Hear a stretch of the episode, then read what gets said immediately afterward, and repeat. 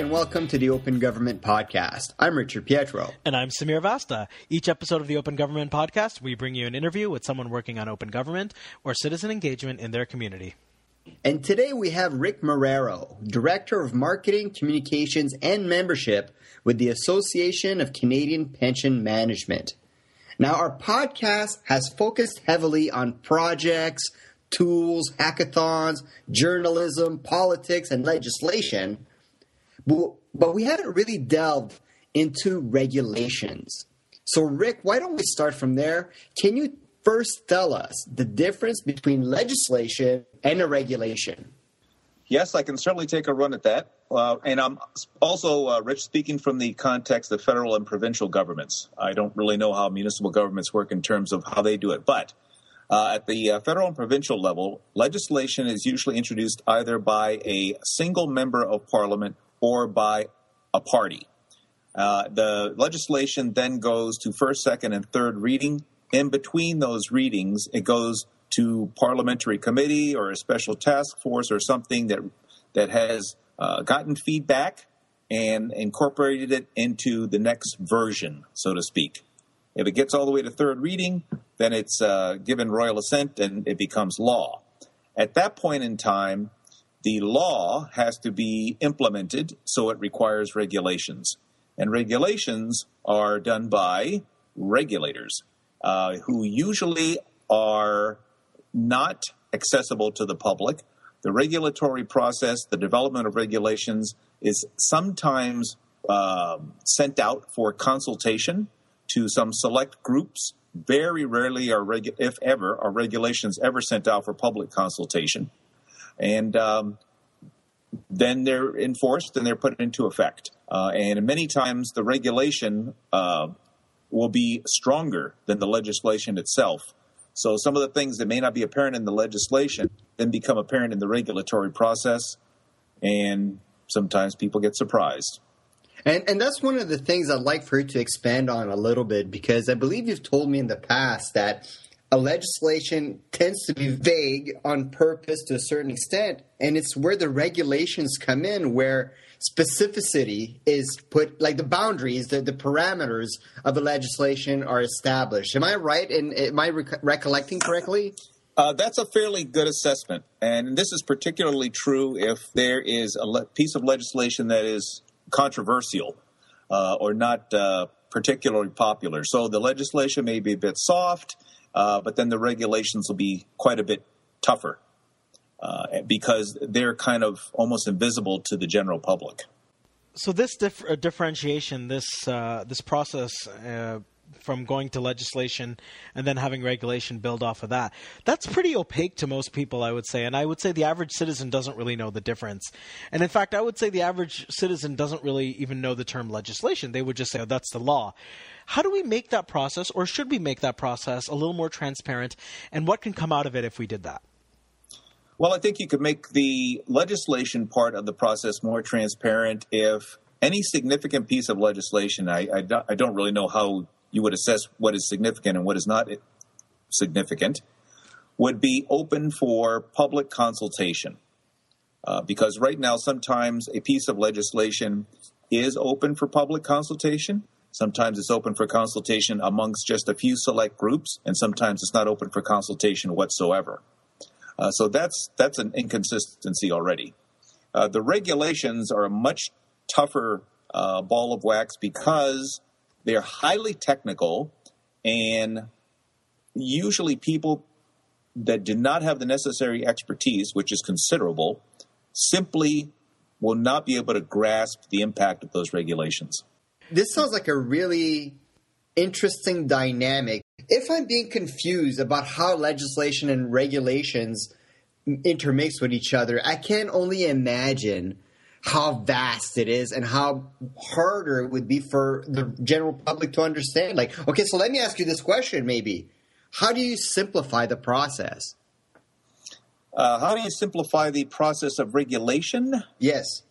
Uh, that is very difficult. So, for instance, if the, if, if, let's say there was a piece of legislation and the legislation said that that you must have bike lanes at, on, on every four-lane street in your city. That's the legislation.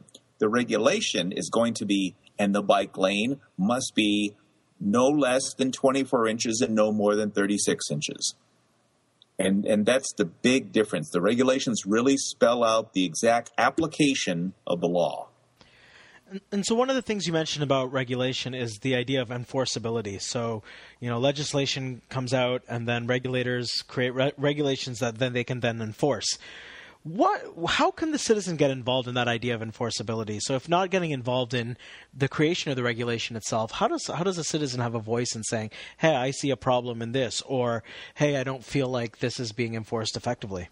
A single citizen has almost no power in this regard. They they almost invariably would have to do it through some kind of a lobbying effort, whether it be a uh, you know a, a crowdsourced kind of initiative, or they go to the appropriate association that can lobby the government on their behalf. Uh, for the single citizen, it's it's it, it's impossible. Is there anything you'd like to see changed in the in the process? I think that uh, in conjunction with open data, it's it's all about transparency, uh, because many times even the legislation, which is the simpler part of the equation, Uh, is so entrenched in uh, legal terms that even that becomes inaccessible to the general public from an understanding point of view. And so if we were to make them more understandable, how, how would you see going about doing that? Well, I think that if you can take Shakespeare and reduce it in Cole's notes to a couple of pages, Uh, then you can certainly take a piece of legislation and reduce, do a Cole's Notes version of, of the legislation, point form, what it means, and then in, in plain English. And I think that that really makes a lot of sense. So I'm, I'm going to just pull you back outside of the hypothetical and maybe maybe bring it back into one thing that's on in the media right now, and is this idea of Bill C fifty-one that uh, people are getting a little uh, rankled about. And uh, this is a piece of proposed le- legislation that has to go through readings. What, once once pe- once that goes through legislation, how do you see the idea of telling people that this is not exactly what it's going to be? This is just a framework for it, and the regulation is going to Uh, define what the bill actually means. How do you communicate that to people? Uh, well, I, I I think that's the government's job, but the governments the governments usually are not too um, receptive to doing Cole's Notes versions of regulations or getting the general public involved in the regulatory process. Uh, and in their defense, if they were to do that with every piece of legislation, then everything would be consistently, par- constantly paralyzed, because it'd be in a perpetual state of review and analysis and, and pushback uh, from parties who don't agree with certain parts of the regulation or certain wording of certain terms and so on and so forth. It's it's it's quite complex, um, and making it simple is not simple. And that's really the unfortunate element of this conversation, because it is so difficult and complex, I should say, to talk about regulations in such a way that makes a fluid conversation for like for this podcast, because you're in a sort of sticky situation as well because of your role with uh, the Association of Canadian, Canadian Pension Management. I think personally, I know I want to dive more into this conversation of regulation. Just like this, it can be easier because I'm not hearing it often enough in the open gov and the open data conversation. I, I'm just not. So uh, thanks so much, Ric, for taking the time and introducing this idea of regulation in the world of open gov and open data. And um, if there's anything else that you'd like to share with us, don't hesitate to let us know. I will do so. I appreciate the opportunity. Thanks so much. That was Ric Marrero from Toronto, Ontario on the Open Government Podcast. If you have any questions about today's episode, you can reach Rich, Ric by email at the digital freeway at gmail dot com or at the Association of Canadian Pension Management website at a c p m dot com. And, of course, you can always send us questions on our hashtag O G T Pod. Thanks, as always, to Keith McDonald for the intro and outro music. Until next time, I'm Richard Pietro. And I'm Samir Vasta. Thanks for listening, and we'll be back soon with our next interview. Thank you.